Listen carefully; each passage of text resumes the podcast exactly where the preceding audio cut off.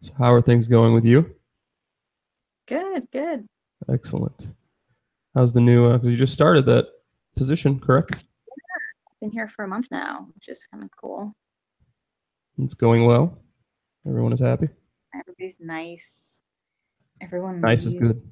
leaves at like 5 p.m., which is very different from where I worked before. So that's good. Ah. So let's talk about other things you have going on because I know you were talking about you just started where you're at right now. Can you plug the name of the place, or do you not want to do that right now? Yeah, so I'm working at Boston Healthcare for the Homeless program. Um, and so we are in Boston's South End. And um, yeah, I've been here for a month now, which it's the funny thing about when you go to work at a new job. On the one hand, it feels like I just started, and on the other hand, it feels like it's been I've been here for so long.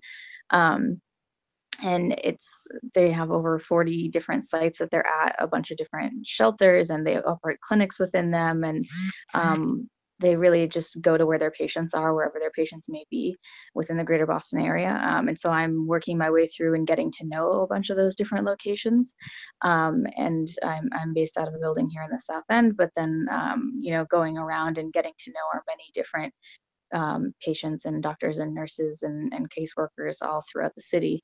Uh, so that's been really exciting. And because I work in communications, it's literally my job to go around and meet all these amazing people, both patients and staff, um, and then get to tell their story on a daily basis. So I feel really lucky that I just get to go around and learn about the coolest things that we do all the time, and that's just my job. Um, but yeah, I'm I'm really excited, and it's a lot of fun, and I just feel like it's like Boston's best kept secret. And I've lived in the area my entire life, and I somehow like I knew about a lot of the shelters they work with, but I didn't ever really know about them, which is kind of nuts to think about. But I'm having a lot of fun, and it's always it's I've been lucky to work at a lot of great places, and it's nice to add another one to the list. Well, that's fantastic. I'm glad it's working out for you. Sounds like it's a it's a win for sure. Um, Yeah. and fits right in with everything I know about you just from the short time that we've known about uh, each other. So congratulations on that all working out, and I hope it goes to the best. So I know we did talk about you possibly trying to put together a podcast. So where can you give our listeners an update on where you stand on that? Yeah, so um, my co-creator has graduated from grad school, which is exciting for her. Right. Um, so- Congratulations to her. Yeah, I'm very proud of her. Um, and so she's, you know, prepping for her exams and licensure and all that. Um, and now I'm just the holdup because I was really throwing myself into my new job. Um, and then also like just getting our act together on the technical side of things. Uh, you and I were talking about that a little bit yesterday of just um, we feel really excited and confident about the content side um, because we both have been working. Um, we talked before about how this will be about sexual violence and sexual assault. Um, and we've been working in that area for a long time. And we know so many people who have expertise on the various areas that we are not as well versed in. So we feel like between what we know and then the people that we know, we'll be able to cover that really well. Um, but it's more about, you know, just wanting to make sure that we we're always both the two of us are running around doing a million things and be getting Uh-huh. the technical side that we don't know as much about um, but we kind of the other day we're talking we're like i think we just need to say screw it and just start recording even if it's a really crummy recording because we're gonna like suddenly become audio geniuses like my brother Right. is an audiophile and like we're just not gonna like he went to school for television and radio like we're not gonna go do that so we just need to just bite the bullet and just start doing it because otherwise we never will um, and i feel like what we have to say is a lot more important as long as people can actually sort of hear it Absolutely. And I, I know just knowing you, um, the short time I've known you, but seeing the other things that you've produced, that no matter what it sounds like, the quality of it and you having all the connections that you have, it will, the content will far out, outweigh the quality of the audio. And uh, the one thing I will say that I do agree with you with is the back end at part of getting a podcast going and getting a show like that is a little more work than I think especially I, because I had never done a project like this until we started this, and you know we got it going really quick, like maybe a month before uh, *Handmaid's Tale* launched, and so just seeing everything that it took to create the website and the presence online and all the equipment and the audio and making sure that was right was a lot more work than I thought it was going to be. Um, but it is one of those things where if you keep tweaking it and keep trying to make it perfect, you're never going to start it. Your your attitude there of let's just do it and not think about it anymore is perfect. that's the benefit of doing things on the internet, right? Like having a blogging background is like, well, that post wasn't as good. The next one will be better. you know, Exactly. just There's make always another the one next one. Better. And then, you know, maybe it's not so hot for the people who find you three years down the line. They go back and they're like, ooh, that early stuff is rough. But it's like, well, there's a learning curve. Sorry. Uh, so, is there anything else you have going on that you would like to plug? Because I know you do a lot of things, and you are currently doing a lot of things with the new new position and uh, trying to get the podcast off the ground. But is there anything else in you know the minute amount of time that you have left in your day? I'm sure that you are also working on. Um, if anybody is not done reading about Wonder Woman, I wrote a few pieces on Wonder Woman. Um, I wrote something about uh, the gender tropes that we usually see in superhero movies, and I really felt like Wonder Woman was a role reversal. Um, I love me some Chris Pine, and I really enjoyed him as a as a damsel in distress. And I, Indeed, I agree with you on that. um, he even got the like sexy sexy tub shower scene. Yes, Uh, it was really great. Um, and I wrote another piece about, you know, how they specifically used war and violence and World War One and, and genocide and all those things. Um, so check those out. Those are over on Den of Geek. Um, and I've been writing. I I wrote some more about Handmaid's Tale, and I'll talk a little bit about that too. Um, I'm writing about Orphan Black. Um, Oh, nice. Been watching that. great- Women, bodily autonomy, the future, all these good things. Uh, Revolution Yeah, right. coming for so- everyone. If you're in Clone Club, check me out. Um, and then there's just some other shows that I love that I'm sure I'll be writing about soon. Wynonna Do Earp. tell. Do tell. Oh, you're a Wynonna Earp person too.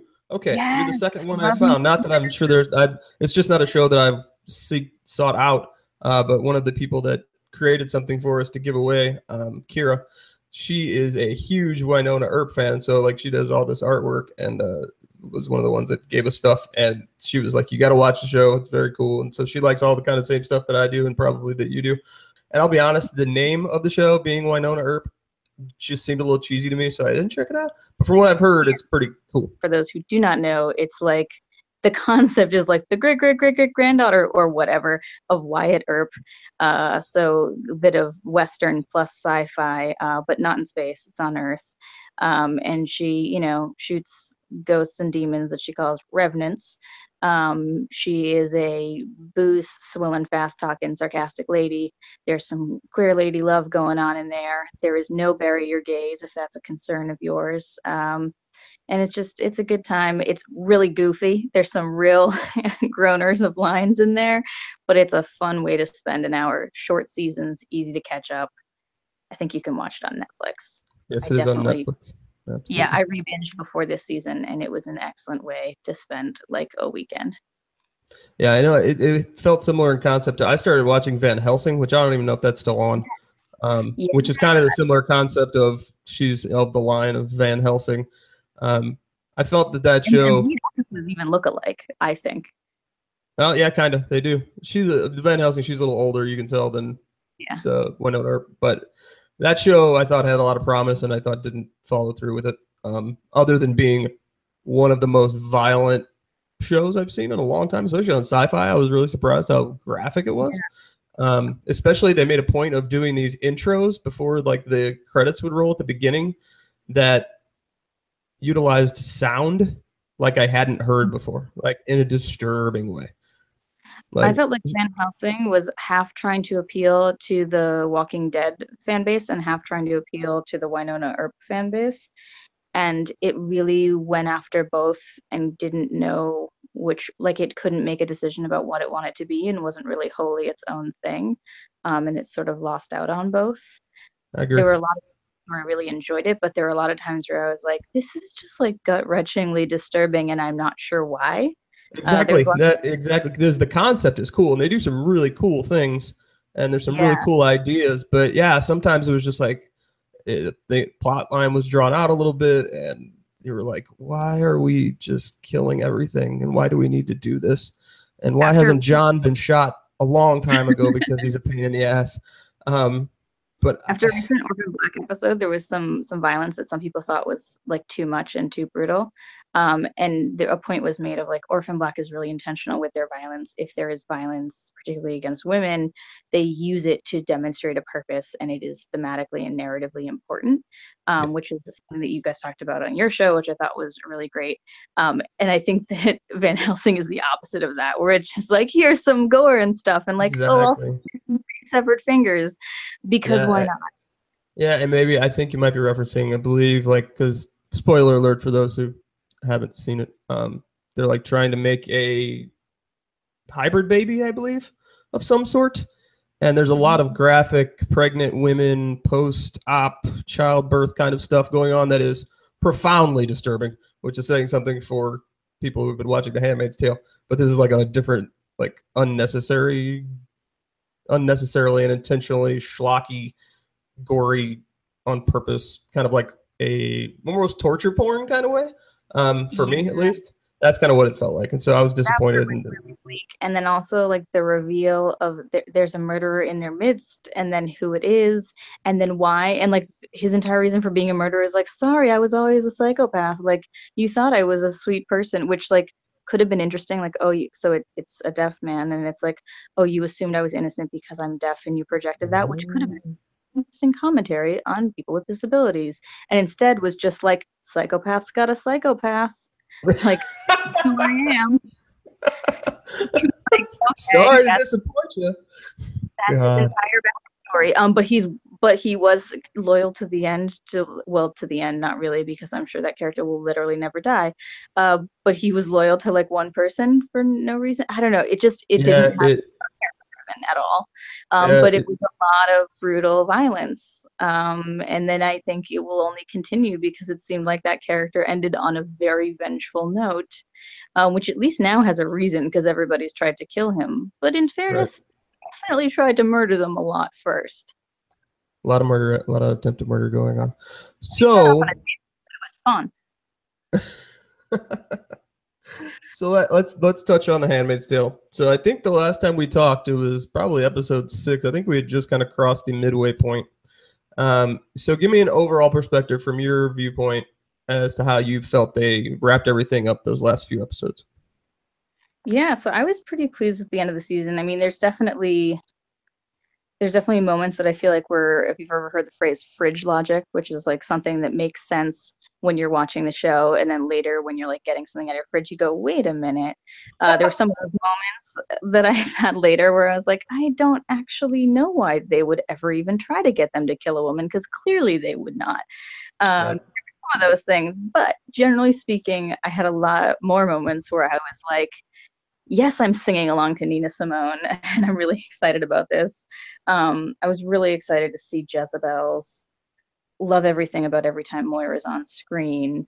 Um, yeah, did the did the Jezebels because the in the book they don't really go into a real description too much of Jezebels. Um, at least the entirety of Jezebels, you get what's going on there. But did that did they did you think they toed the line there enough with it not being too crazy and not making it you know like Van Helsing would have done it and like you know making it completely insane? I felt like it was like realistic in that it felt it felt like a thing that could actually happen. The idea, and I did love the sociology professor's reference of just like this strange mix of like, okay, some of these people were sex workers, and also some of them were just simply women who could not tolerate this world. Like, I don't know. And it was also like, here's the place where you actually see heavy women, um, and Yes. like pets for some reason. The Um, dog, yeah, we brought up the dog. We were like, where do what, what's going on with the dog, and maybe we don't I also know what's thought going that on with the, the dog. the the ceremony kink I thought was very interesting and creepy and weird that like the one time when they're when she's going past the room and she sees like clearly Oh, and by yes. kink, I- this is obviously not something that is held by any of the women involved in the scenario because they don't get a vote uh, but it's like a bunch of dudes in a circle egging on women who are clearly not in charge of the situation being a handmaid and a wife and it's just like Ugh, this is everything that's terrible about gilead like in one brief snapshot. Um, and it weirdly reminded me of that Requiem for a Dream scene in the party when they're all just like, Ugh. and I was just like, this is, I hate you guys. I hate everything about it. yeah, it's it's hard to uh, pervert something that's already perverted on its own, but they did a pretty good job of doing that. I was like, you you made it worse. You somehow. And of course, we we would be remiss without um, acknowledging the elevator and the guy licking the girl's uh, amputated nub, which was brutal. Just the idea that it's like, okay, so there's there's a world in which that could be a cool and interesting thing if that was someone who you know, was born with a disability and that was his way of like, I love your body and like blah, blah, blah. But it's like, no, I think the messaging is pretty clear here that that was something that was done to her as a punishment for her being a woman who thinks things or who mm-hmm. reads mm-hmm. things. And that's exactly. him being, I'm way into you not being allowed to read, baby. And that's just, yeah. So many, so many layers. So, and I believe uh, Sarah, on our podcast, she described it as when she's walking down that hallway, looking in all the rooms. She's like, "That's the second most disturbing hallway next to the hallway in The Shining." So. yeah, it they did Jezebel's really well, and it it really showed. I thought too. Um, with you know Moira and June both talk a lot about choice and that was something that June thinks about a lot during the book and they did a good job of, of showing that conversation of like they they blame themselves because they have this tiny sliver of ability to choose something which isn't we know as viewers that it's not a true choice but they do like Gilead forces them to do this and that's part of the trick right? It's like you know the biggest trick the devil ever pulled is like making you think it's your fault. And that's one of the things about jezebel's. It's like oh okay pick your poison and it's you can have this kind of doom or you can have that kind of doom. And part of jezebel's is tricking you into thinking you chose this and oh here's some you know liquor so be happy with what you chose and numb yourself up and uh, it's i think that they portrayed it really well. I agree i agree. Um, i thought it was interesting and I, I really didn't think about this myself until i was talking on another podcast to the uh, deviant women. I'll plug them um, podcast which is out of australia. They're absolutely amazing. Um, and i thought it was interesting we were talking about moira and talking about Offred june and I thought there was an interesting kind of transfer of characteristics between the two of them post Jezebel's, where Moira kind of starts out as the rebellious one who is trying to escape and trying to do anything she can to get out of there and keep everybody kind of moving in that direction. But once she's in Jezebel's, you know, she kind of starts to lose that hope. Whereas at that point, when they meet again is kind of I thought a transfer of power almost uh, symbolically or not so much to June as as when I think she kind of discovers okay I've tried to manipulate every person I can within this society and the structure that I'm given to uh, get me out of this situation. And now I'm going to have to be the one, including Moira, who she is kind of always relied on to be that person for her uh, and kind of help her be that rebellious because she's always kind of been in the back and Moira's always been the one driving things uh, in that direction. But you kind of see in that scene where they meet and she's telling her not to let the bastards grind her down that that's kind of the point where her switch goes on and Moira still has a little bit of because she does end up escaping. But when you see her like in the Canada scene when she finally makes it, that she's just it's out. She's done. Like her, she's got nothing left and like anybody would in that situation. So I thought that was interesting to think about kind of June taking up that mantle of the rebellious one that's going to make shit happen and figure out a way to get the hell out of here. Yeah, and I think part of it too is like what we project on other people and I think we often think so much higher of our friends than we do of ourselves and sort of like that imposter syndrome thing that I think particularly women and people of color and women of color feel and it's like I think that June had Moira almost like as this emotional talisman in her head. In her mind, it's like, okay, and in the book she she talks about this a lot, like, oh well if Moira here were here, Moira would be saying like fuck that and like she'd be fighting back and she'd be doing this and she'd be doing that. And it's like yeah, Moira would be doing that, but also like in reality, Moira also gets gets ground down and like Moira does go through things and Moira is a real person and she's not just like this pinnacle of strength all the time. Like she also gets exhausted and she also needs to make sure she's safe and like she's not superhuman. And I think that's something that some uh like I see that a lot in activism is like people sort of project particularly onto black women this idea of like you need to be the strength for all of us and like you need to carry the weight of the world and the weight of the movement on your shoulders and it's it's really unfair and it's something like i think that it's good that they sort of showed the vulnerability and the realness of like yeah man moira got exhausted. Um and i think that it's also nice that like as women and as friends that they were then able to like share strength. And so like moira was feeling really low and i think june seeing june did make her feel worse because it sort of reminded her of like oh my god that's what i used to be. And then also like oh my god june is like also bucking the system and maybe that will make it worse. Um, but then in a way it did get into her head and it reminded her of like who she can be and it gave her the strength to get out of there. I do exactly. think though that like seeing moira in canada like i know some people are reading it as like she's toast. I actually think that that's temporary. Like i think that that oh, is yeah. I, I, didn't i didn't mean to imply that. I thought she was like broken down yeah. mentally like say janine is sort of um I, yeah janine's, janine's on like a long-term care plan whereas like moira right. I think I think Moira is going to be dealing with the effects for a long time, but I, I think Moira will only be catatonic for a certain amount of time. Right. Yeah. I think I think she's suffering from what anyone would suffer from when they'd uh, been in that situation. Jezebel's got enough strength and, and to escape, and then finally get to a place where someone is actually nice to you for probably the first time, and we don't really know how long, given the fact that the show doesn't give us timelines. Um, yeah. But I thought they did a really great job of just showing what it would be like for someone to come out of, and you would know this better than I, having dealt with, you know, people who have been through more traumatic situations, that when you get to a situation where someone is actually treating you like a human being, that it's almost hard to accept that. And emotionally, you're so drained, and the effect that that has on you after it's done, that it's really hard to recover from yeah, I'll be curious to see how they show Moira next season and how they show. For one thing, I'm hoping to see some amount of either flashbacks to how she got out, or what I think is really likely is that if June is not going to the eyes, if she's going uh, in a positive way, I think we'll be. I don't think June will quickly get out of Gilead. I think we'll be going on a journey through the underground, and it'll like I think that's why we didn't see Moira's journey um, because we're going to take that journey with June.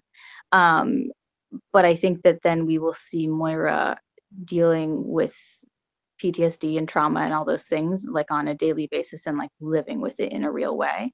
Um, because the show does seem to enjoy, not enjoy, but this show seems to understand the value in, you know, those small moments and those realistic moments of dealing with those things. Yeah, and I think they've I think they've done a really good job of that. Um, so, any other things that stick out in your mind about the last few episodes? Was there anything you didn't like that you wish they would have done differently? Um, the only other thing that I think really sticks out in my mind is um, I was really happy that they showed, like with the the participation, the the culling, they showed someone saying no and what happens um, because this whole idea of oh well it's up to us what we do um, and i actually did see some fans saying like oh well they don't actually have to and i was like i'm sorry do you believe them? Um, and there's there's just like a great line that is often repeated of you know if you want to know how someone really treats you say, try saying no to them and, and see what happens um, and whether that's you know a romantic partner a government what have you you learn mm-hmm. a lot more by saying no to someone than you do by saying yes to them um, and how was it New Ofglen was the first person to step out of line? Yes, yes, which uh, was interesting. Like we talked about yeah. that. Like uh, that was weird that that's the line for her. You know, I mean, because yeah. she was just she was just playing the no you shut up game with you know June as they were walking down the street, and then all of a sudden she's like, oh no, we can't do this. Yeah, and the fact that as soon as she said no to to taking somebody out to calling someone, then she was you know beaten and taken away well if that's what happens when you don't follow orders. Like if you don't do what they were implying you should do, then that means that you were never really free to make a choice in the first place. Oh, absolutely. Um, you know, and I don't think I, anybody should be under the delusion that any of these people have a choice, even when they feel they have a choice. Right. But so that's the thing. Like people do act like they do, and one of the things that I was really happy that I was able to write um, and was sort of my culminating piece for Den of Geek about The Handmaid's Tale was about sort of how this whole, the way that Gilead operates is a parallel to the way that coercion within rape and sexual violence operates, which is the most common way, which is not somebody coming up to you with a gun, but which is somebody creating a situation where they wear you down or where they, no one, you know, forces you to, but you're in a situation where um, you basically better say yes because if you say no, you know what'll happen, um, which is the entirety of Gilead. That's really how that this is, That's a, that is a great analogy. Thank you. I was pretty proud of it. that's good. No, I, I that's fantastic. I wouldn't have thought to phrase it like that, but I, I definitely agree with that. Um, I did think it was interesting that um, they kind of exposed, I guess, a little bit of a flaw in their system, in that once the handmaids get pregnant, there's a, they're kind of in a power position, and I think yeah, it, it, it'll be interesting to see how that plays out because I, obviously they're clearly not going to like what happened at the uh, culling and the salvaging there, um, but yeah, I kind of we talked about it a little bit last night in our wrap up show. Is that's kind of the f- a little bit of the flaw is like okay, you got these women and you subjugated them and get them to you know in this role. But as soon as they get what really you're going for which is they're pregnant with with a he- healthy child they the power turns. And i don't know that they really thought about that or maybe they did and i don't know how they can seem to handle that especially when someone like june offred kind of turns it on them and starts using it against them.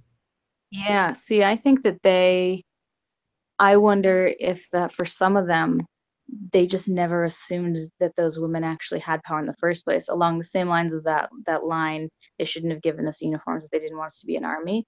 I don't think that they they if you don't see women as being powerful people you definitely wouldn't see pregnant women as powerful. Mm, like you would think that that's a condition that takes that makes you more weak that makes you vulnerable um, you know, people would not see that as being a place of power. And it's like, no, these are people who can make choices. They can still leave. Like they're not, it's not confinement. But if you believe in that, um, you know, and there are people like, right, in 2017 who think that women should immediately leave the workforce or shouldn't have been in it to begin with, you know, who think that they should not be able to eat or drink anything, never mind just the normal set of things that doctors recommend. You know, there's a lot of people who believe that women's bodies should be restricted in a much more intense way as soon as they're pregnant, or even this whole pre-pregnant thing. Every once in a while, a, new, a state will kick out a law saying any woman who could potentially pre- be pregnant shouldn't be allowed to touch alcohol, or otherwise it's a crime, and you know something like that. Um, and so I could see them just honestly not even viewing pregnant women as strong when in reality it's like that is a very strong a very, that's like a demonstration of the strength of a body is that it can do this thing. It can literally manufacture human life and support it and create it and, and you know bring it bring it about. I mean that's that sounds like a pretty strong thing to me. Absolutely. um, but if you don't seems like the strong the strongest thing that i think another uh, that a human being could do to be honest with you if you're you know putting all the cards on the table. I don't know of a thing that especially as a man i i will tell you outright my body does not do anything that could even remotely comp like compare to the process of childbirth and being pregnant. Not even a little bit. Not even if I if I invented something, it still wouldn't be what that process is. And so yeah, I think you're dead on. Like maybe that's that's a good. I hadn't thought about that about them not thinking maybe that they had power in the first place because of how they view women. But that's a great thought. The other thing I thought was interesting was they kind of showed that in two ways. One was that way, but also that um, when the uh, commanders are meeting to decide what to do with uh, Mr. Putnam, I believe is his last name, Janine's uh, former commander, that they kind of get a taste of the wives actually having a little yeah. bit of power because the Mrs. Putnam, who we we are not really sure what she likes because she seems not like anything, including the child that she got. Um, but she kind of turned, you know, the, and we did say that, you know, of all the the quote unquote worst possible punishments, losing an arm, I guess, a hand. Come on, but you do kind of see Fred kind of get that like light bulb above his head, like, oh, so they do have a little bit of input. And given his current situation, uh, Serena Joy, and knowing how Serena Joy is, especially in the current you know storyline, I think Fred is uh, kind of realizing that he's got two women on his hands that have a lot of power over him in this, a lot of their own situations that maybe they, he didn't realize. Yeah, and it shows how much soft power matters, which I think it's interesting that people are always trying to devalue whatever, you know, if it's associated with women, they'll, they'll devalue it. But it's like, you know, you can take away all of the systemic rights and powers that women have and yet still people will find a way. And it's like they didn't ever mean you know i don't think it's written into their law and in their system that like the wife has a voice and yet it's still just inherently compelling to them that when the wife comes and says oh i'm, I'm concerned for his soul and I just want his soul to be cleansed. And like we honestly don't know enough about that character. Like I don't know if she's actually concerned for his soul or if she's just like real pissed. Like I have a feeling it's the latter, but I right. also feel like she could make a pretty good case for the former too. But because of the way that their society is set up, like she can make a case for that and even though she doesn't like that power isn't written anywhere into any of their systems and yet she has it you know right. there's always a way and not to say that like people have power because that has not been granted to them like gilead gets zero credit for that the sons of jacob get no they get yeah no, no you, credit. Don't, you don't credit but, for a loophole yeah but it, it just speaks to you know the intelligence of, of people like serena joy and like what is she mrs putnam she, yeah within yeah. that system who can still go out and find their way. And it's like even if you think you are you know you are the commander waterford of this situation and you think that you are the strongest guy on the planet like there's still a way somebody can still put a crack in that. Um, and it's like if you are you know leading some sort of really hierarchical hegemonic system you know you still got to watch your back because people are coming for you. Like eventually yeah. That arc of history is long but it's bending towards justice and they're coming for you. Yeah i thought i mentioned this a couple times when i was talking to the deviant women podcast but i thought thought what this show did really well was to show a society and a government that uh, uh in the first few episodes looked like it was very strict and very regimented and very well thought out and very strict in its ideology, obviously, and kind of had its stuff together and had laid this out almost perfectly, they thought, but that ultimately those organizations are all made up of people. And when you have, you know, the human element, no matter what, how strict your uh, society is, no matter how you know thought out the rules are and how regimented and hierarchical as you said uh, when you get that human element in there and you start getting people and emotions and everything involved i think it did a great job of showing yes uh, those first few episodes we were like well how is anybody going to get out of this? Because it looked so strict and like everybody was following along the rules. But as you get through the other episodes you kind of see the emotions take hold and you kind of see people breaking away from the norms and the laws of gilead and how that that when you have a society that's so strict that it doesn't allow for humanity to have any kind of place in it, that it's eventually going to crumble. Yeah. Ain't so no people. Right? that's right. So uh, I did have a few. We had a question. We, had, we got some questions from the various uh, places of social media. Let me. Uh, I know some people were wondering I think you alluded to this earlier. So you think uh, June is headed somewhere in the underground, and we're going to finally see this uh, Handmaid's Underground Railroad type system? Yeah, that- I'm hoping that we'll see that. I'm also wondering. I'm wondering if we will ever see because we mostly are going to. It seems like book people and show people will now be on mostly equal footing because the endings really lined up there, which I think will be cool. Yep. Uh, but I'm wondering if they will take any of the unused material from the book and bring that out. So, like June's mom, for example, wouldn't mm-hmm. it be cool if she were, say, part of the underground? And then we could take some of that stuff from the book and bring that out into season two. Well, correct me if I'm wrong here. I think in the book she was, well, at least allegedly, Moira said that she saw her in a video that was from the colonies. So, yeah, yeah. but I, I know Bruce Miller um, has said that we're going to see some of the colonies next year and explore that stuff that's kind of outside the direct confines of Gilead, which I think will be cool. Um, Yeah. so that yeah, I, I agree. I think that'll be interesting. And then um, they've been kind of parsing out a lot of news here lately. To I think I think for the fans that are kind of uh, very eager to get to season two, you know that Alexis Bledel is coming back in a quote Yeah. leading role. So I'm excited for that. I think a lot of people are wondering how, but Yeah. but you know that we'll leave that up to the writers to decide how how she If they send her to the colonies and they're exploring the colonies, it makes sense for her to lead their colonies storyline, but they also could be doing some other some other things. well, whatever she does, uh, if she is does anything remotely as good as what she did this season, then it's really, really going to matter what they write because she was amazing, um, which surprised me because I have not watched her in too much outside of the Gilmore Girls, which is you know on me, but she really surprised me with her the depth of her performance. Um, Yeah. And also, we're hopefully going to get some more Hannah. I think that that kind of thrown in there at the end. We weren't really sure where they're going to go with that from there.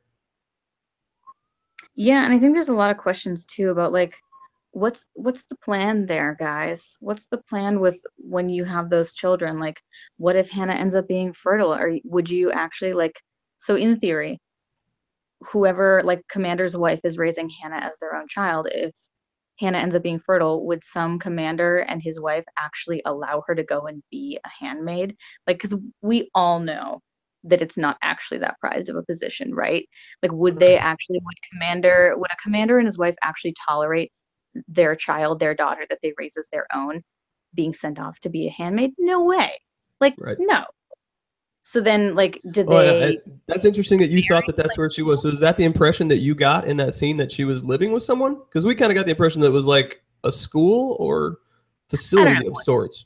but they definitely. So when they had the parade of children, when they did the ambassador visit, a Yes. bunch of those kids were too old to be. When they said the children of Gilead, my assumption was that they mixed in children who were have been born since Gilead started with children appropriated Yes, and we talked about that as well. That the people watching don't really have any knowledge beyond what they're rolling out to them. So it's basically all propaganda. So they could roll out how whatever age children, and a they're happy because they're seeing children.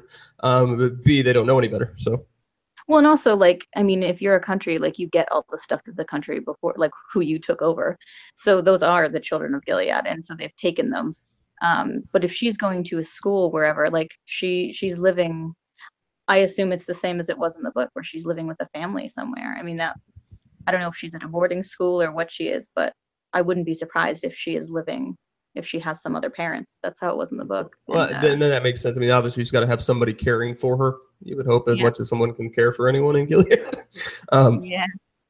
so, uh, so I guess my other question, and we'll get to our favorite guy. So, did you feel like the Nick situation improved any? So I did feel like Nick. It's interesting. I was listening to how you all felt about Nick and the pregnancy thing.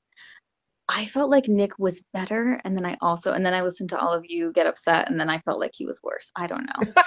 I, um, yeah, it's it's an interesting thing, and I feel bad because the the actor Max Minghella, he is a legitimately good actor, and I Yeah, I just like think I just think that they because there's so many characters and so many excellently written characters and great performances that that character kind of got pushed to the back a little bit.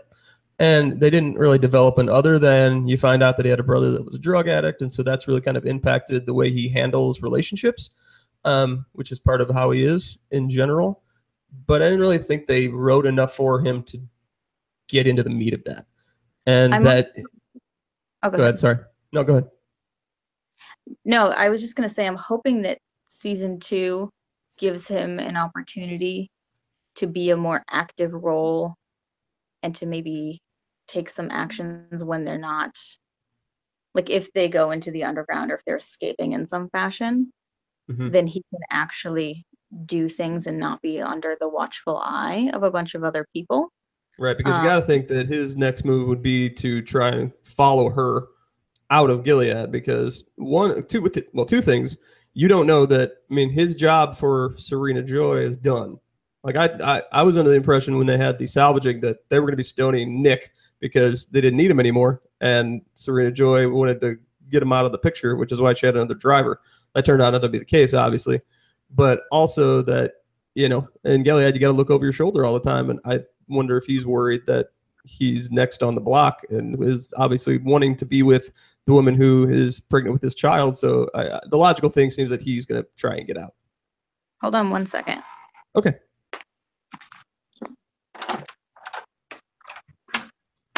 Madeline? No. Oh yeah, go for it.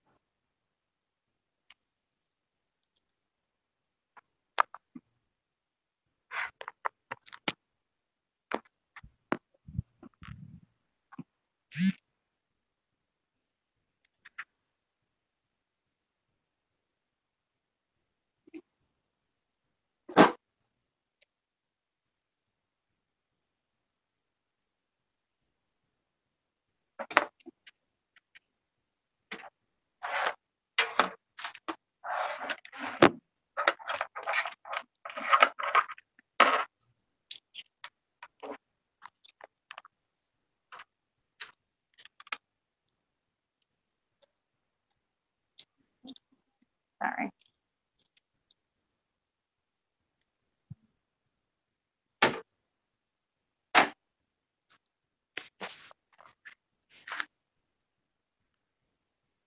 Hello?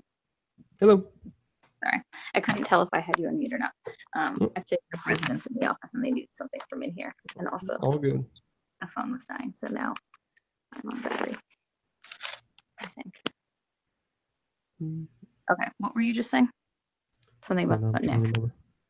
Oh, that the I mean the next logical step for Nick is to obviously get out of Gilead one because June is pregnant with this child and he obviously showed some emotion and some attachment to that and uh, got her out of there. So you would think he was going to follow her. And B, he's got to be wondering if Serena Joy is going to, or the commander and Yeah. Serena Joy are going to have it out for him. Yeah, so I the way that she got into the car, I couldn't tell. It it didn't seem like he necessarily like he definitely didn't get into the van with her, but it sort of left it open that like he may have followed. Oh, Um, interesting. I you know, I wouldn't- that at all. But He, I mean, he was not like in the back of the van with her, right. but if we were to open up on like when she gets out of the van, it turns out he was riding shotgun up front and she had no idea. That wouldn't totally surprise me. Or if when she gets to a safe house some a few days down the line, he suddenly appears like Mhm. he's several days behind her once he could get away, something like that. That, that wouldn't surprise me either. But Yeah. yeah, I've got to imagine that it would not be safe if she's getting away. Um, it would not be safe for him to stay there for very long. Um, so my initial reaction when I saw the episode to see him be positive about the pregnancy, I thought was a good thing because often in general men don't react positively when women tell them they're pregnant. I also felt like it was just sort of what she needed in the moment. Um, I did enjoy how how negative she was about the pregnancy to Serena Joy, mostly as a punishment for Serena Joy. Mhm. Um, it was also nice for her to for June to have a moment to sort of think about like, well, wait a minute, like how would I feel about this pregnancy if it were not the wacko world of get like if it was just me and this person who I actually got pregnant with. Um, which is obviously like how do you even do that? That's impossible. Um, but it was kind of nice that second of like him leaning up against her and holding her hand of like oh yeah like these are the two people who actually had this baby as opposed to the the rest of this stuff that's going on Right. revolving around her child um, i don't actually think that june genuinely fe- felt that feeling of i prayed to not have a baby or you think i want her brain like all that stuff i don't think she really felt it but i think she needed to say it in the moment to serena because serena deserved to be told that mean nasty thing at that moment Absolutely. um, but I do, I did agree. Then listening to the podcast, I want to say was it Ria who said something about like, oh, and of course he's like making this about him. As soon as Uh-huh. she said it, like, that's totally right. Like he is, of course, once again nicking it up. But I also like, I don't know, I couldn't help but feel in the moment like, I don't know. I'm just excited that like for once June has somebody like just like she can relax for a moment and have someone be nice to her. Absolutely. But it, as soon as I saw Serena walk in, I was like, and that's the end of Nick ever driving her anywhere and ever being nice to her and them ever hanging out and Nick's gonna die. Like this is the end of the good things in their lives. Yeah, as with most the good moments in Gilead on this show, they build you up, give you about three seconds of feeling okay, and then they take it away. Yeah, and I thought it was the fact that she had arranged a driver, a separate driver. I don't know that she knew that they were that attached, but I thought that Serena Joy, be, she knew she was going to take June to see Hannah, and it was like she didn't want even the slightest chance that Nick sure. could spill the location. Yep. Um, and she just knew that there would be some amount of house loyalty there, even if she didn't necessarily think. I think that she was surprised to see like that level of tenderness between the two of them, but I think that she assumed there would be some amount of affinity. Um, but I think yeah, she was probably taken aback a bit. But oh, Nick, I hope that I don't know. I want him to be. I want him to be so much more. I, I think everybody does, and that's what I hope for. you know, I know we we do give the character a lot of crap, but um, yeah, yeah, we hope we hope for better things for Nick, and uh, we'll we'll see where that yeah. leads us. Um, and I want to see Luke like I want to see Luke take care of Moira. Like Moira deserves to put up her feet and relax and be taken care of. Well, like, I will say that it's funny that you phrase it that way because you know Luke's famous line was "I'll take care of you." So right? now he's got somebody to take care of. On top of, let's not forget, um, whatever the blonde lady's name is that ended up yeah. in Canada with him. So yeah. I'm I feel very much like if Luke is not already in a relationship with that woman, he's definitely like at least has feelings for that woman. I feel like there's something something going on there. Which is you, fine. You would, you would think so, which is just human nature, especially you know, I yeah. think it was three three years that it had been. Is that what it was when they did the? I feel like they got something going on. Oh yeah, I don't know how you couldn't in that situation if you think your wife yeah. is dead and you're in the you're living in little America in Canada with the only and person I, that you've really, really got a connection with. I want to see Moira's facial reactions. Like I just want to see her make faces at him and react to all of the things in his life and just not say anything but just make faces at him like really? Okay. Mm-hmm. Oh, okay. Yeah. yeah, I, it, it, the future for the show definitely holds a lot of promise. They, I thought they wrapped it up about as well as they could have in that they gave us an ending that I think the people who are book loyalists and the people who haven't seen the show can both come down on common ground on.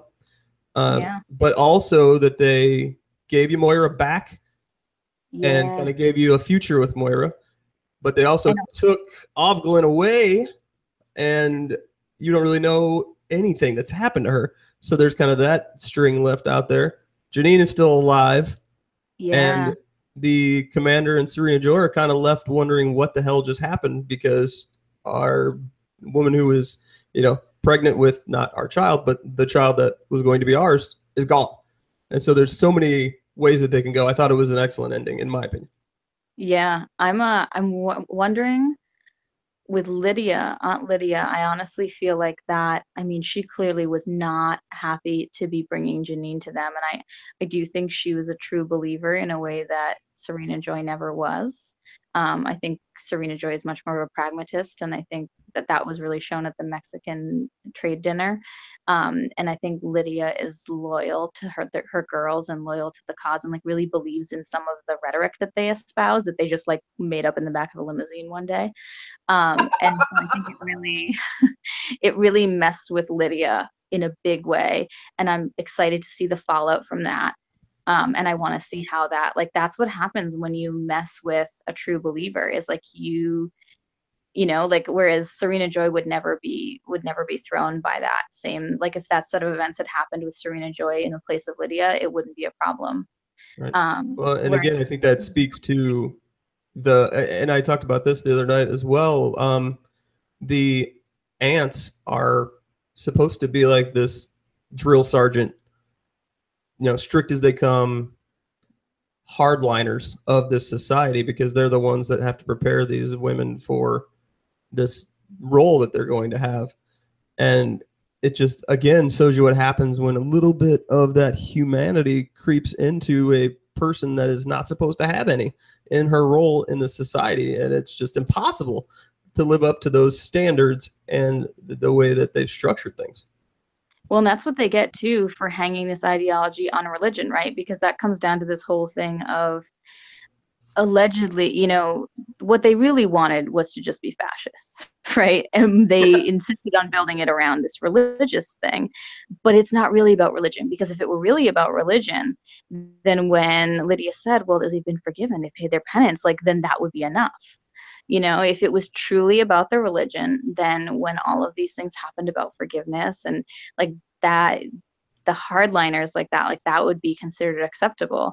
Um, but that's not what it comes down to. Like there were a bunch of people who had these ideas and then they found an ideolo- ideology to build around it and to like say, oh, this will work uh, and this will win over certain people and this will make people agree with our cause because they already have you know this is familiar to them and they like this particular religion. It's very popular. You know christianity is found in a lot of places and, and we'll get a bunch more people to our side if we use these very familiar terms.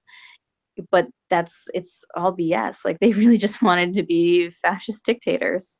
Indeed. Absolutely. So any, do you have any other thoughts or feelings, conclusions on the show? I think the purge is coming for Commander Waterford. I think it's really. Coming.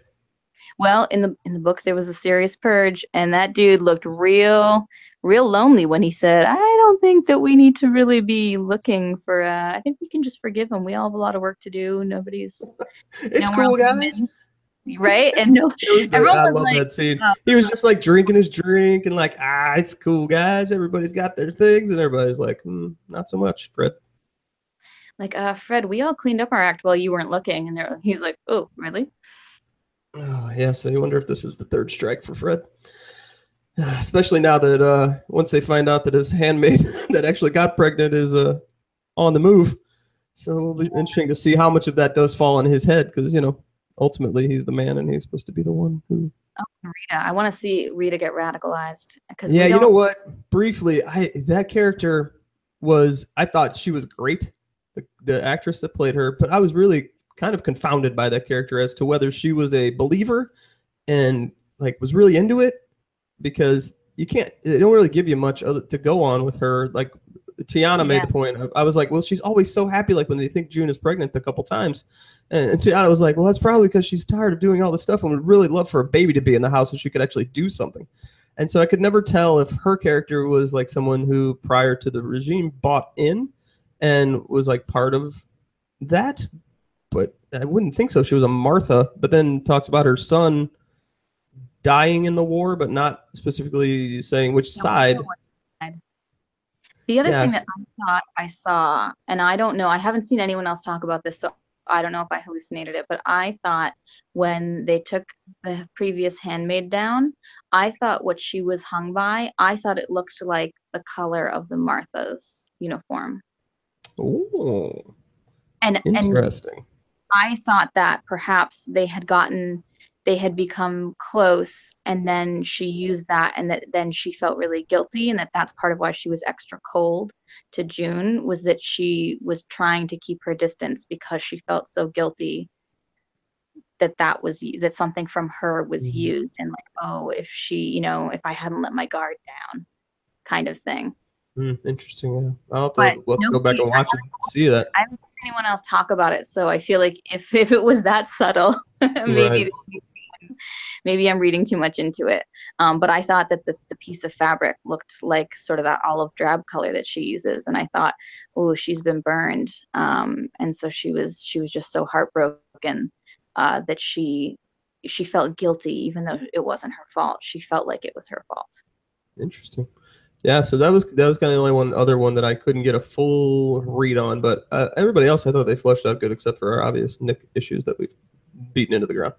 Um, so I think we're looking forward to season two, and I'm gonna tr- we're gonna try and keep in touch with you because uh, I love talking to you, and I love the things that you have going on, and hopefully when we talk again, your podcast will be off the ground, and what you're doing right now with the uh, health for the homeless is going very well and continues to be a good thing for you. And I just love all the work that you do and how passionate you are about it. And uh, I, I love it all. So I'm going to definitely try and keep in touch with you um, as long as you will have us to continue to keep in touch with. Happy to be here. Excellent. Well, that was uh, Delia Harrington on the Mayday, the Handmaid's Tale podcast. Any final words, Delia, about anything else you'd like to share with us before we, we end this interview? Uh, no, I think that's it. I'm looking forward to season two. Excellent. All right. Well, we will talk again, I'm sure. Thank you again for joining us. Uh, this is Justin from Mayday, the Handmaid's Tale podcast. Have a good one. See you. All right.